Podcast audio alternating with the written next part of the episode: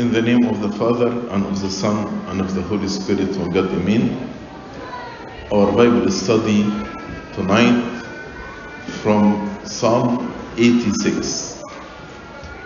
The title of this psalm is very short A Prayer of David, which means this psalm is written by David.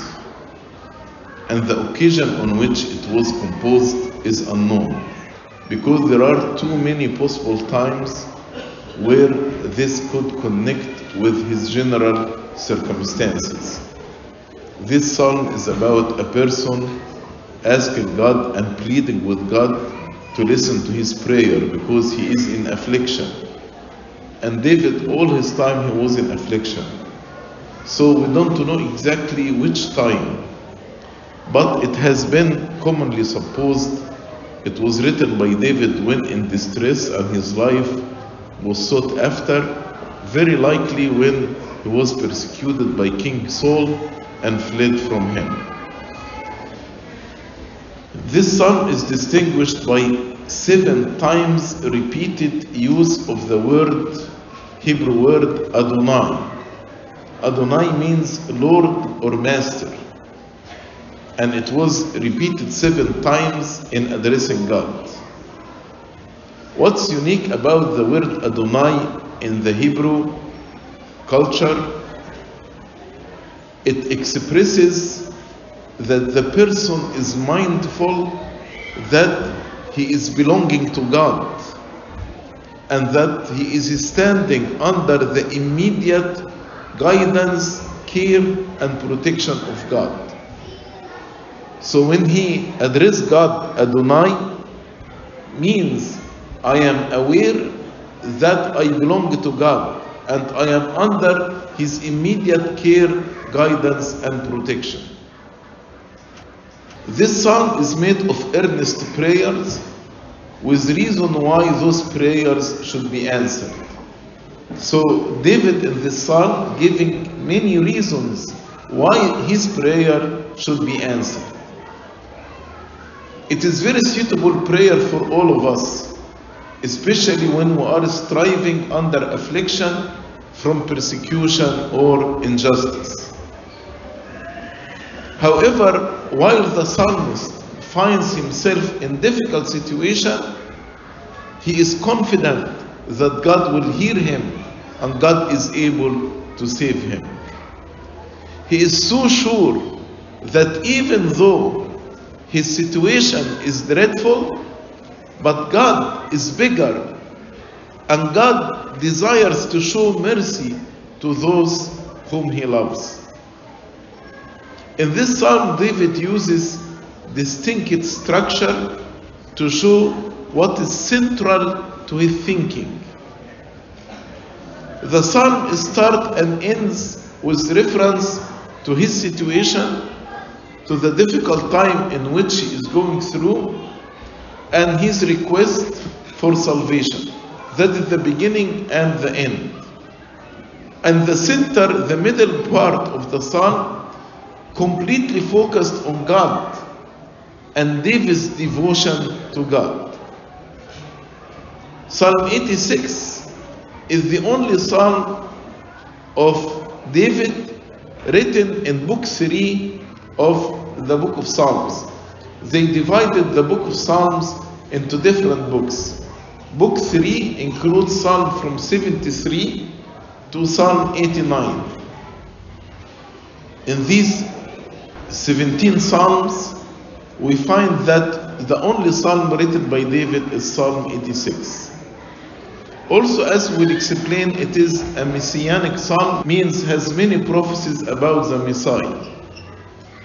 And the Jews used to sing this song in Yom Kippur, which is the day of the atonement, Yom Kafar al Azim.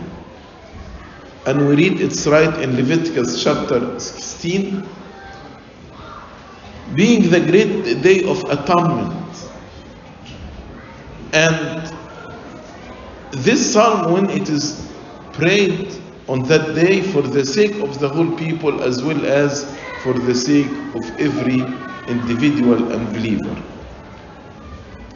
Psalm 86 is a very in depth lesson on prayer. It's a lesson to all of us to teach us how to pray. Where David offered supplication in this psalm, he offered supplication, repentance, thanksgiving, and praise. In the same psalm, supplication, thanksgiving, praise, and repentance. We pray this psalm in the sixth hour of the Agpeya. It is 17 verse from 1 to 7, a humble plea to the God who hears his people. 8 to 10, trust and confidence in God's character. 11 to 13, commitment to obedience and worship God.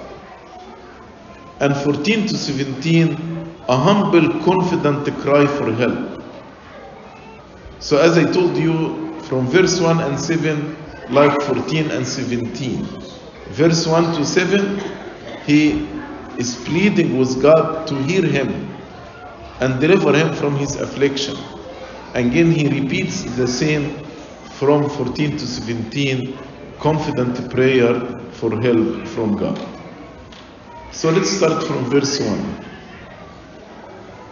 David is saying to God, Bow down your ear, O Lord, hear me, for I am poor and needy. The first five verses, from verse 1 to 5, are series of petitions, each supported by the foundation on which the psalmist plead for healing. For example, in verse 1 he said, Bow down your ear, O Lord, and hear me. Why? What is the foundation? For I am poor and needy.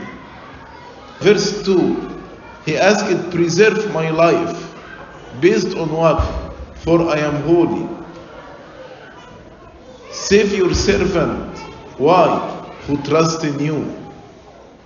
Be merciful to me, O Lord. Why? For I cry to you all day long. Rejoice the soul of your servant. Why? For to you, O Lord, I lift up my soul. For you, Lord, are good and ready for, to forgive and abundant in mercy to all those who call upon you. So, every time he asks God to listen to him or to hear him, he is giving explanation. Based on what? What is the foundation that he is asking God to hear him?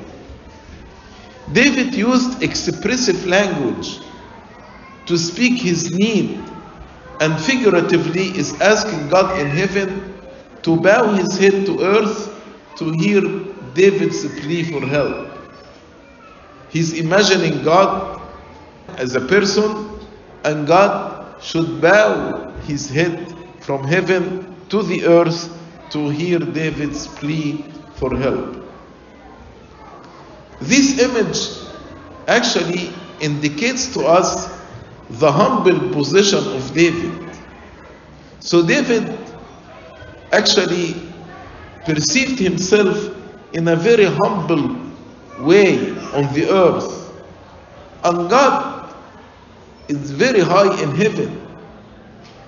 And the only way for God, according to David's perception, that God bow down his head and hear him.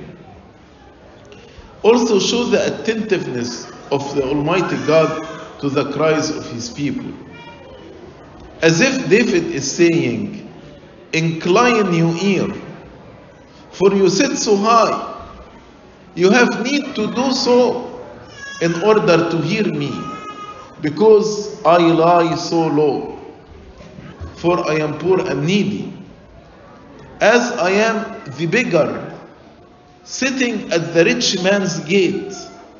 So incline your ear to your poor servant and hear me. For I am poor and needy. This was the first of several reasons. As I told you from verse 1 to 5, he gave many reasons why God should hear him. Why God should answer his request of bowing down because he is poor and needy. By poor and needy, he means that although the person may abound in the riches of the world, still he does not put his trust in the riches of the world and takes no pride in them. Although he may abound in riches of the world, but he does not despise others, but rather despises the wealth itself, and does not look upon himself greater than those who are not possessed of such wealth. Which means David entirely depended on God, in whom he had placed his entire hope, his strength, his riches. And without God, he knew he was nothing and he could do nothing. Therefore, with great truth, he proclaimed and said, I am poor and needy. David here appealed to God's sympathy, to God's compassion. I am poor and needy, so I need your compassion, I need your sympathy. It is significant that David began his plea with this I am poor and needy. David's understanding of love and compassion of God was foundational. Foundational that God is kind hearted. Because if, just I'm saying if, God is hard hearted, he wouldn't care about the poor and needy. But David knew that God was full of love and compassion. And God would be moved by the fact that David is and knew himself to be poor and needy. And in a spiritual sense, all of us are poor and needy spiritually. Righteous men are poor in spirit and they're aware of their spiritual poverty and ask God for supply for their need. Blessed are the poor in spirit, for theirs is the kingdom of heaven. David was not afraid to be humble, as some people sometimes are afraid to admit they are poor and needy. To confess that you are poor and needy seems demeaning to some, and to admit that you are servant seems unworthy. According to St. Augustine, it is our Lord Jesus Christ who prays for us and prays in us and is to be prayed to by us. Meaning what? This verse, I am poor and needy, can the Lord Jesus Christ himself can be applied to the Lord Jesus Christ. Because as St. Paul said about him, he became poor although he is the rich or and the source of riches. So St. Augustine said, we pray to Jesus. And also Jesus prays for us. And also Jesus prays in us. How can we understand these three? He prays for us and makes intercession for us because he is our high priest. He prays in us because he is the head and we are the body. And we pray to him because he is our God. Again, we pray to him because he is our God. And he prays in us because he is the head and we are the body. And he prays for us because he is the high priest. Let us then recognize our own words in him and his words in us. So this verse can be our word in him in Jesus or his word in us because he is the head and we are the body. St. Augustine says, God bows down the ear if you lift not up your neck. If you not lift up your neck means if you keep your humbleness, not becoming arrogant or prideful. For he, God, draws near to the holy, but departs far from the uplifted, the proud. Save those who humble This save those humble, whom he has himself lifted up. It is not to the rich, but to the poor and needy, to the humble penitent, those who confess their sins and needing mercy. God bows not his ear to him who is full and haughty and arrogant, who boasts as in want of nothing. I do not need anything from God. Like the Pharisee who said, I thank you that I am not like this publican. Verse 2 Preserve my life, for I am holy. You are my God. Save your servant who trusts in you. Verse 2 He tells in what respect he wishes to be heard. In verse 1, he told him, Hear me. But what's your request? I, am hearing you. God telling him, I'm hearing you. What's your request? So he said, Preserve my life. He felt that without God's help he could perish. David was often remarkably preserved by the Lord from attempts upon him. Several times King Saul wanted to kill him. Several times. The Lord is not only the preserver of the lives of men in the temporal sense on earth, but also He is the preserver of the souls of His people by giving us eternal life. God keeps His people from the evil of sin and preserve them safe to His kingdom and glory. David is saying, Preserve my life because so many enemies lie in wait for in my exile to kill me. For I am holy. احفظ نفسي لأني بار. Many people struggle with this verse. How can we say to God, Preserve my life, for I am holy? Actually, this is not a claim to absolute holiness. Because David knew very well he was a sinner and he had and would sin. But David said, I am holy in the sense that he faithfully followed God's law. And if he falls, he repents. But not, I am holy in the sense that he is perfect. He is aware that it is not in his power alone to remain holy. So he is asking God to preserve him. St. Augustine says, when one feels a confidence that he has been justified through the sacraments and calls himself holy through the grace of God. So we can say we are holy because of the sacraments. We are holy through the grace of God. St. Augustine says, such is not to be looked upon as pride of a vain man, but it is a confession of one who is not ungrateful. I am grateful to God that He made me holy through His grace and through the sacraments. St. Augustine continues, but if one cannot venture to say, I am justified and cleansed, he can at least say, I am holy, which means I am one of the faithful, a professor of our holy faith and religion, dedicated and consecrated to God through baptism. I became holy through baptism and the sacraments of the church. So when David said, I am holy, it's not the pride of self righteousness, but it's a confession of gratitude.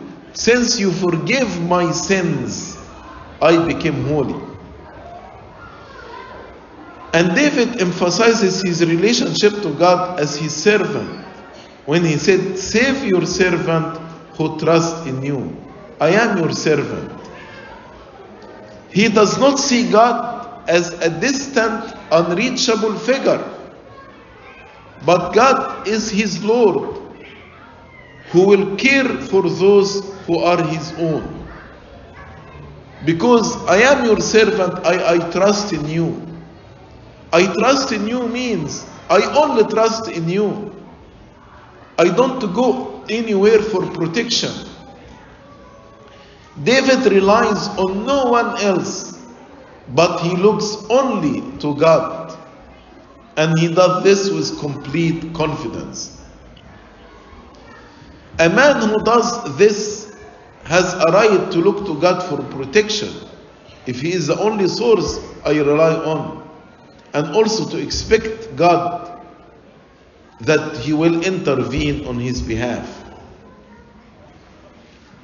Verse 3 Be merciful to me, O Lord, for I cry to you all day long. So when David came to the throne of God, he came with careful thought and based this plea on three similar ideas, all rooted in the fact that he was connected to God. What are these ideas? He embraces God's holiness in his own life. He is connected to God with worship. You are my God. And is connected to God in trust and faith. I trust in you. So, these are the three ideas. I am holy because of you. You are my God, and I don't rely on anyone other than you because you are my God. I'm connected to you, and I put my trust and faith in you. These are the three ideas. Then he said, Be merciful to me, O God. He said, Be merciful to me because he totally dependent on God. It was mercy after all that he relied on. He relied on the mercies of God, not justice. As we say in the divine liturgy, according to your mercy, O Lord, and not according to our sins. Also, he said, I cry to you all day long, be merciful to me. Because David could not or would not rely on anyone else for help. It was not because he had any claim on the ground that he was holy. He did not say, Be merciful to me because I am holy. But he said, Be merciful to me because I cry to you all day long because I have hope that you will grant me your mercy. Be merciful to me, it's a confession that I am a sinner and in need of forgiveness to my sins. So, with boldness and trust in the work of God, he cries all day long without despair, without giving up. And according to St. Augustine, he said, the church being the body of Christ cries as one man all day continually to the end of the world. Let me explain this quote from St. Augustine. You know, we, we live in different time zones. For example, now we are praying, and when actually we stop praying, another time zone will be praying to God. And when another time zone, you know, stop praying, there is another time zone praying to God. But all of us, we are one body. All of us, we are one body, the body of Christ. So the church, being the body of Christ, cries as one person all day long, continually, to the end of the ages. So there is a continuous prayer offered to the Lord. And that is the body. And our one head, Christ, intercede for us before the Father. So we are crying, and the head, Christ, intercedes for us before the Father, as we read in Romans chapter 8. Verse 4 Rejoice the soul of your servant, for to you, O Lord, I lift up my soul. So, David felt that he could only find the joy in his soul when God meets his need. So you see from verse 1 to 4, the prayer rises from just petition for relief and recovery save me, have mercy on me, preserve my life, just from asking to recover and to be relieved from suffering, into earnest appeal for joy. And joy actually is what heart of man is ever longing for and seeking after. If I ask any one of you, what is the ultimate goal? To be happy, to be joyful, to be glad. It is only God that can put gladness into our heart and make our soul rejoice. And there is no more likely way of attaining to spiritual joy other than always lifting up our soul to God. So when we lift up our soul to God, He will give us His joy. Whoever truly and from his heart loves God and obeys His commandment and thinking on Him and longing for Him, this person we can, he can say, I lift up my soul to you, and he will receive joy. While on the contrary, a person who loves the earth, thinking on earthly things, desiring the things of the earth, let his soul down to its level. The Lord in Gethsemane said, My soul is exceeding sorrowful, even to death. That's why he was praying to the Father. He uttered this petition to the Father that he may rejoice. Christ lifted up his eyes and his heart and soul to the Divine Father and also made his soul an offering for sin. He offered himself as offering for sin. And at death, he committed his spirit into the hand of the Father. So, I lifted up my soul to you can be applied to the Lord Jesus Christ. That's why I told you this is a messianic psalm.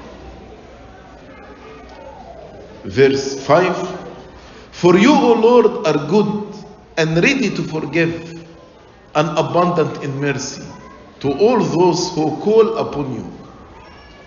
So, why David lifted up his soul to God? To obtain joy and consolation. Because he knows that God is good and ready to forgive. David based this plea on the graciousness of God, knowing that he is good and ready to forgive. Many wait to repent and ask forgiveness because they think that time might make God more forgiving with time. But no, in this psalm, we know that God is ready to forgive right now. He's ready to forgive. Don't wait. As David called upon God for help, he expected abundant mercy from God. You are good, ready to forgive, abundant in mercy to all those who call upon you. This expectation is spoken in faith definitely would be answered by God. St. Augustine observed that God's mildness is most remarkable in bearing with us when we pray. All of us, without exception, when we pray, we divert our attention to so many different subjects. We are distracted in praying. And the fact that God even listen to this prayer in which we are distracted, this means God is kind and abundant in mercy. He listened to our prayers, even if our prayers are unskillfully worded or our prayer broken by wandering thoughts and distraction.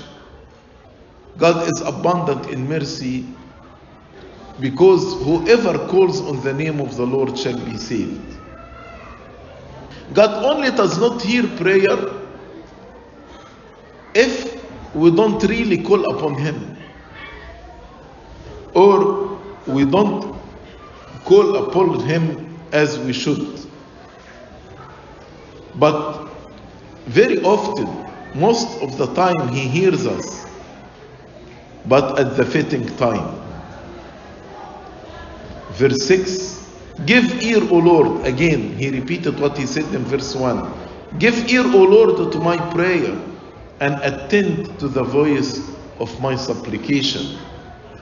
Give ear, O Lord, he repeats and multiplies his request both to ease his own troubled mind. You know, when you are troubled and you're asking for something, you repeat it over and over. And God wants us to be persistent in our prayer. And thus we will prevail with God. Because God is well pleased when we are persistent in prayer. David repeats, Give ear, O Lord, in order to express his great desire for what he asks. He is confident that if the loving, merciful God heard his prayer, he would answer favorably. Give ear and attend to the voice of my supplication. My supplication, which proceeded from the Spirit of grace and offered in a humble manner. So I offer my prayer in a humble manner, and actually I'm expecting your grace because I'm depending on your mercy. So David was deeply sincere and intense in his prayer. Verse 7 In the day of my trouble, I will call upon you, for you will answer me. So this demonstrates David's confidence in God. He knows when he calls on God in the day of trouble, God will answer him. He knew that God could be counted on and relied upon even in the day of trouble. The language implies dependency that in all time of trouble he would make God his refuge, which was now the ground of his confidence. Also, this psalm can be taken as the prayer of the Lord Jesus Christ in his passion on behalf of the Holy Church. As he said in John chapter 11, verse 42, and I know that you always hear me. Verse 8, among the gods there is none like you, O Lord, nor are there any works like your works. So, David's understanding of who God is in this psalm, he is listening, holy, worthy of trust, merciful, good, ready to forgive. This God is stand in contrast to the understanding of many of the pagan gods. So David compares his own condition with those who worship idols and false gods. David has God who can hear. Others, their idols cannot hear. David is giving a reason why he is appealing to God alone. Why he is lifting his soul up to God alone. Because there is no one among the false gods like the true God. No one is like him, either in power or in essence, in wisdom or in goodness. The false gods, idols, are demons, as we read in Psalm 96, verse 6 For all the gods of the people are idols. St. Augustine says, The psalmist here rebukes the heathen, the Gentiles, who worship idols. What did he say? Among the gods, let the pagan make for themselves what gods they will. Let them make gods from wood, from silver, as they want. Let them bring workmen in silver and in gold, furbishers, sculptors. Let them make gods. But what kind of gods? Having eyes, but they cannot see. But we don't worship these idols. He says, We do not worship them because they are symbols. What then do they worship, the Gentiles, the heathen? They worship something else that's worse. For gods of the Gentiles are demons. These words, when he said, Among the gods there is none like you, O Lord, nor are there are any works like your works, reminds me in what we read in Isaiah chapter 36, verse 18 and 19, when Rabshakeh insulted Israel. So the response was, Beware, let Hezekiah persuade you, saying, The Lord will deliver us. Has any one of the gods of the nations delivered its land from the hand of the king of Assyria? Where are the gods of Hamath and Arpad? Where are the gods of Sepharvaim? Who among all gods of these lands have delivered their countries from my hand? That the Lord should deliver Jerusalem from my hand. So that's how Rabshakeh actually insulted the God of Israel. But at the end, actually, they were defeated by God of Israel. Not only is there no God like the true God, but none of them have produced any one work equal to the work of God. That's why he said, Nor are there any work like your works. For example, God made heaven and earth and everything in them from nothing. But there is nothing these false gods have done which can be a ground of confidence. Why can we trust in them? That can be compared with what God has done. In Deuteronomy chapter 3, verse 24, O Lord God, you have begun to show your servant your greatness and your mighty hand. For what God is there in heaven or in earth who can do anything like your works, like your mighty deeds? No one is like God in essence or in work. Verse 9 All nations whom you have made shall come and worship before you, O Lord, and shall glorify your name. So, verse 9 actually is a prophecy, and it was fulfilled during the time of the Messiah. So, in verse 9, he's saying, The time is coming when all nations of the earth shall acknowledge you, O God, and they will forsake their powerless idol, and they will worship God alone. And this clearly proves that no God is like the Lord and no work like His. And St. Augustine says, David has announced the church when he said all nations, because the church in the New Testament is spread to all nations. If there is any nation which God has not made, maybe it will not worship Him. But there is no nation which God has not made. Because God made all of us from Adam and Eve. And Adam and Eve are the source of all nations. Thus, all nations sprang. That's why all nations will worship God. And truly, the worship of false God and idols one day will cease. And their falsity and vanity be made perfectly clear. And the worship of the, uh, of the true God will be everlasting. Partly accomplished in the church of Christ here on earth, but fully will be on the second coming of our Lord Jesus Christ. And as we know from the church history, after the ascension of our Lord Jesus Christ, the worship of idols began to disappear, and the worship of the true God to be introduced among all nations.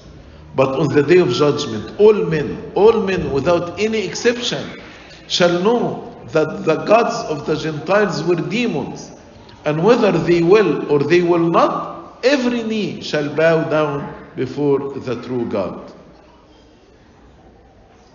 Verse 10 For you are great and do wondrous things You alone are God. You alone are God.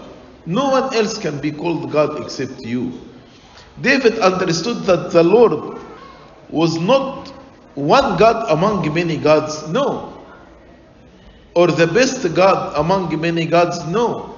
He is alone God, none other. There is no other God, no other being can be called God. David provides the reason why the worship of false God will cease and all nations will worship and glorify God because He is alone God. He is truly great and He does wonder things that nobody else can do. So, when one is really aware and mindful of who God is, then it should enable him to pray with boldness. Verse 11 Teach me your way, O Lord. I will walk in your truth. Unite my heart to fear your name. Because David knew who God is, so the reaction was to submit himself to this great, wonderful, gracious God. And he is asking God to teach him. So, this shows that David understood that God cares for him. And the same great God, whom all nations will worship and glorify, will hear the prayer of David, this poor and needy man. And he asked him, Teach me your way, O Lord. He is asking God to teach him, not just by enlightening his mind and giving him knowledge, but by moving his will. Move my will, change my will, so I will walk in your truth. Teach me your way, O Lord. I will walk in your truth. Unite my heart to fear your name. To walk in your truth means to walk in Christ because Christ is the truth himself and he is the true way to eternal life. I am the truth, the way, and the life. And to walk in Christ is to walk by faith in him in hope of eternal life and happiness through him. David is seeking consolation not for the sake of consolation itself, but to be refreshed by it. As a person asking for food in order to be refreshed. So when he is refreshed by this consolation, he can walk in the fear of God. And David knew he could only walk in God's truth with a united heart. When he said, Unite my heart, means don't let my heart be divided between the world and God. A divided heart that is divided between different loyalties and different deities could never walk in God's truth. Beautiful prayer, unite my heart. Make it so whole and undivided that it may entirely love you, love the Lord God from all your heart, and fear you not partly, but fear Him wholly. Not partly I fear the Him, and partly I fear the world. Also, unite my heart, unite the heart of the Holy Church. Grant us unity of faith toward God and love toward one another. Verse 12 I will praise you, O Lord my God, with all my heart, and I will glorify your name forevermore. So now he is adding thanksgiving to the prayer. Because if you want to obtain more favors, you need to show gratefulness and thanksgiving. To be mindful of and grateful for what God has done to you in the past. So, even in the midst of difficulties, David is focused on the character of God. And he is keen to give thanks to God even in the middle of trouble and to praise God, trusting that God will hear him and save him. In verse 11, he told him, Unite my heart. In verse 12, he said, I will praise you with all my heart. So, when my heart is united, I will praise you with all my heart. He would give his whole heart to God. He would allow nothing to divide or to distract his affection.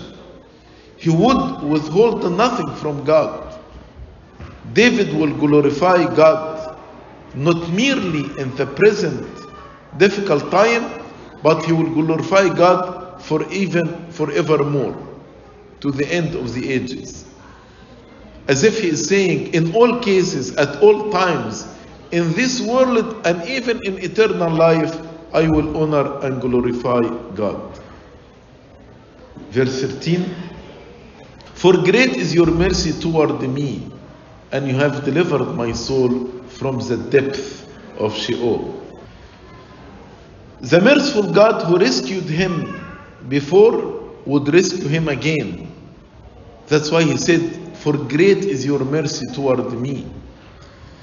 Great your mercy in temporal things and spiritual things. You have delivered me from every distressed and miserable condition. When I was under the deep sense of sin, and I was afraid from your wrath when David committed adultery and murder, and rebuked by Nathan the prophet. You rescued myself from the depth of Sheol, that is the hell, from the second in eternal death, which actually every man is worthy of, but who are delivered from hell only by the grace of God and the blood of our Lord Jesus Christ. And this verse show his high sense of accountability of sin. I deserve sin. I deserve to be in Sheol, but you rescued my life. You delivered me, and I'm grateful and thankful for this.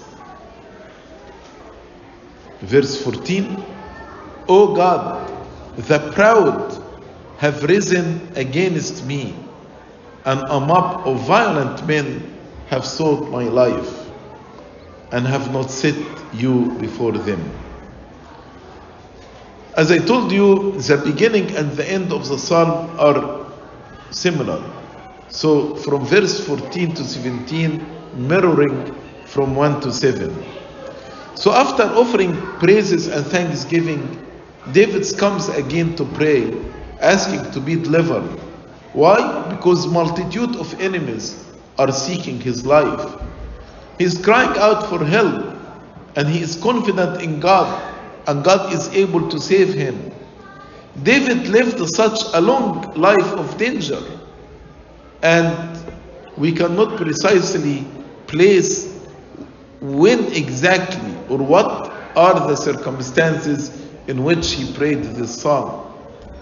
It could have come at several points in his life, but you can see here the danger is so clear and real.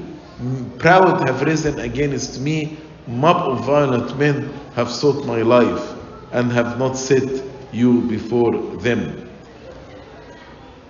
Why are some think that David is referring to his enemies, but as I told you, this psalm is about the Messiah.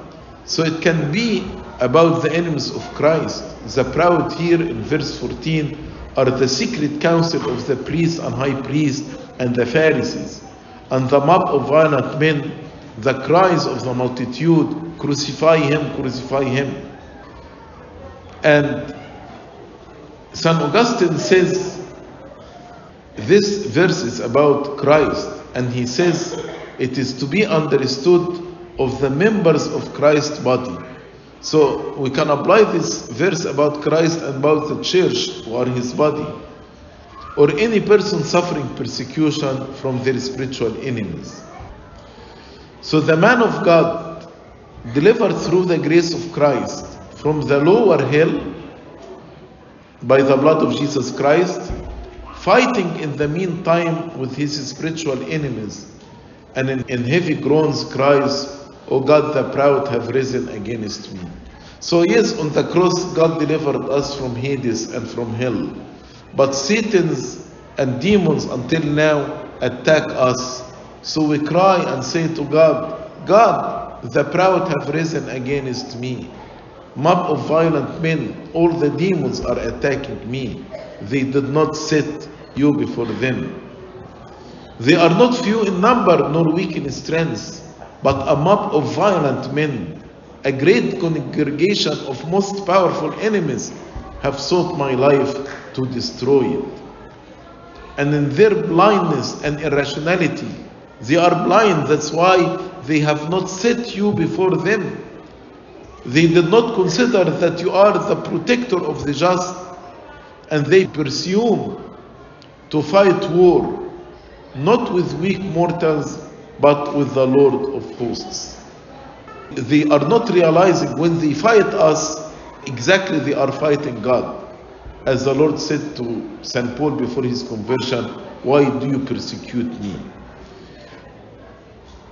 For David, for him, it was clear that these proud men and these violent mobs did not surrender to God. With his proud and merciless enemies, he contrasted in verse 15 and revealed the character of God as the ground of prayer. So in verse 14, he said, They are proud, they are violent, they are mob, and they did not set you before them. But in verse 15, see the comparison.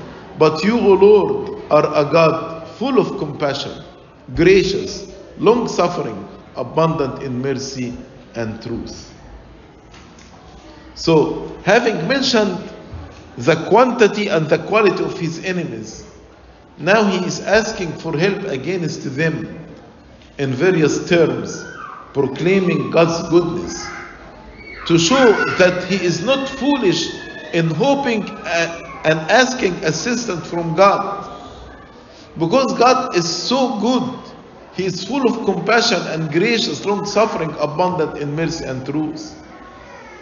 God declared to us in Exodus chapter 34, verse 6 and 7 He is merciful, gracious, long suffering, abounding in goodness and truth, keeping mercy for thousands and forgiving iniquity and transgression and sin. So God could not therefore abandon the psalmist in his need because of who he is. Some scholars said that David explained why God permitted them to rise against Christ and to deliver him over to death. Why God allowed the high priest and the priests and the Pharisees and scribes to rise against Christ. So they said because of God's mercy. So God did, the Father did not spare his own son. And he allowed these people to rise against Christ. And he delivered Christ to them to be crucified because he is merciful upon us. So the passion of Christ is a work of great compassion and mercy toward us. And also the Son voluntarily giving himself as a sacrifice for us according to his true promises.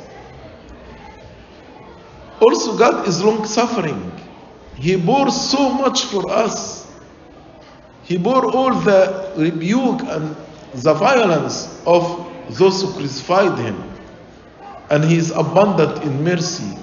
He came to save us and abundant in truth because he taught us the truth. Even his enemies acknowledge that he is the truth. They said to him in Matthew 22, verse 16, You are true and teach the way of God in truth. Verse 16, Oh, turn to me and have mercy on me. Give your strength to your servant and save the son of your maid servant. Because of all the attributes in verse 15, now he is calling on God to show his saving power. All the commentators on verse 16 they said it's about the resurrection of Christ. Give strength to your servant and save the son of your maidservant. about the resurrection of Christ. How? Christ asking the Father's protection, turn to me. So, in saying, Have mercy upon me, he is asking, Deliver from misery and from death and from the tomb. And the son of your maidservant, because Jesus Christ was born of pure virgin. And she said to the angel, Behold, the maidservant of the Lord. So, Jesus Christ is the son of the maidservant. And relating it to David, God had for a time turned his face away from David when he was persecuted and was in exile.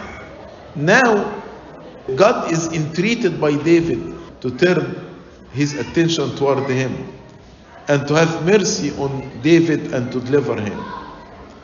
Through it all, David never approached God on basis on his merits because I am worthy. No, he approached God because of the mercies of God. Anything he received from God, he would receive it on basis of the mercies of God. So only in God's strength we can effectively struggle or strive against either our spiritual or temporal enemies. That's why he said, Give your strength to your servant and save the son of your maid servant. Only in the strength of God we can fight the good fight. And here the fathers distinguish between the Lord Christ, the only begotten Son, and we, the believers, the children of God by adoption. Save the son of your maidservant. They said, each of his members, the members of Christ, can utter this prayer. Who is God's servant and child. We are also the children of God and God's servant. But by adoption and by obedience to Him, because we are the son of His handmaid, the church, are the children of the church. So, the children of God by adoption, we enjoy strength of God through the divine grace. Give strength to your servant and save your children, children of your maid servant, which is the church. So, the strength we get is a free gift, not because of our own worthiness. Last verse, verse 17. Show me a sign for good that those who hate me may see it and be ashamed. Because you, Lord, have helped me and comforted me. So he concludes this psalm by asking for sign, external sign. Why? This sign not for him, but that his enemies see that God always consoles and assists his servant. So he is not asking a sign that he knows that his sins are forgiven and he is saved. But no, he is asking for a visible sign to others, to the enemies, by which the enemies know that God is on his side and would verily do good to him. But a question was raised by many commentators what is the sign? Show me a sign for good. What is the sign? St. Jerome says it is sign of the cross of Christ. And it is a token for good, it being the token of redemption. And when the evil spirits, our enemies who hate us, see this sign, they will be ashamed. So the sign for good is the cross. And when the enemies, the demons, those who hate us, see it, they are ashamed when they see the cross. St. Augustine, this, this sign will appear on the last day, the sign of the cross in the second coming of Christ, which will be for good to the elect, will be happy to see the sign of the cross, but to the enemies will be ashamed.